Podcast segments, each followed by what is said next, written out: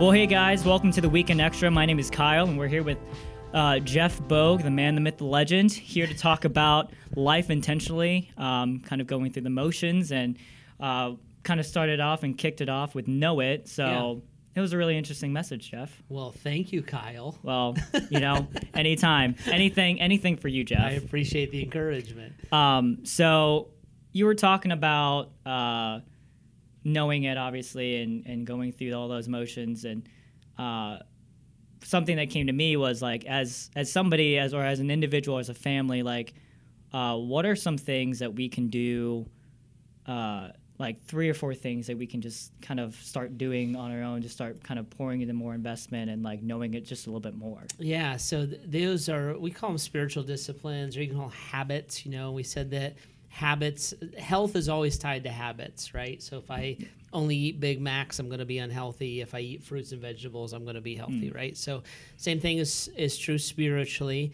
And uh, there's heart intention, there's sharing your life, and then there's just kind of some tangible things that you can put in place. So, for instance, uh, one of the things I would encourage you to do is read the Bible and read it consistently. And uh, listening to it is great. I encourage you to do that too. But there's something about reading it and reading it with a journal or with a with a reading plan that causes you to engage it deeper. So we have some of these things like at the bookstore, like there's one year Bible reading plans where you can journal as you go. Uh, a thing that I love to use is called the Bible in chronological order, and it's a daily reading plan.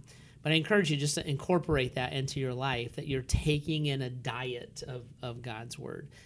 Uh, when you think about a family, um, if you don't have a pattern of devotions, especially when your kids are little, uh, reading a Bible story before they go to bed instead of just Dr. Seuss. So green eggs and ham are fine and fun, but It's they- nice, but it's not, you know, it's not going to save. It's your not gonna cut it. That's right.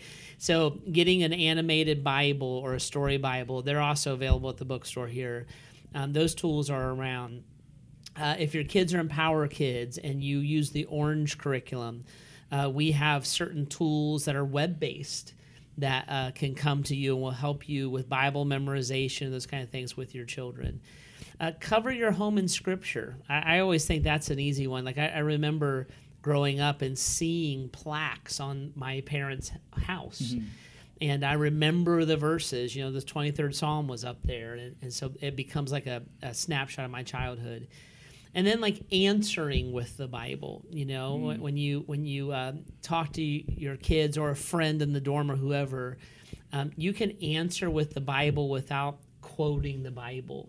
You know, so I can give you a biblical answer, or I can I can even quote a verse like uh, if somebody said i think god's a jerk and i just don't know where he's at and you can just say man i'm just i, I just i really believe god won't leave me or forsake me and he's going to be here especially when i'm in trouble. Well i just kind of quoted two verses Right. by giving a sensitive caring answer to someone.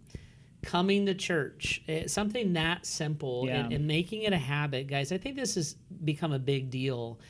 Um, the average the average person comes to church two out of five weekends, and it's just it's not enough. That's really. crazy. It, it's but it's normal, and I get it. it. We're busy and there's things going on, but setting that as a priority, you would never miss a game.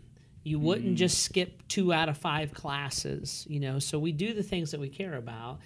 And making that an important thing, getting your kids here, getting them in youth group, those kind of things.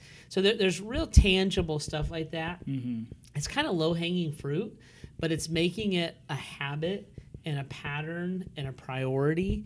And over time, that stuff becomes important and, and it accomplishes something in, in your life and the life of your friends or your family. right. It just becomes natural to you after some point. It's kind of the way you grow up, Yeah. you know, and, and even even if you stray from it, uh, you'll come back to it, you Mm-hmm. Yeah. know, because it because it's a it's a norm that's set into to your life. Yeah, that's awesome. I love that, Jeff.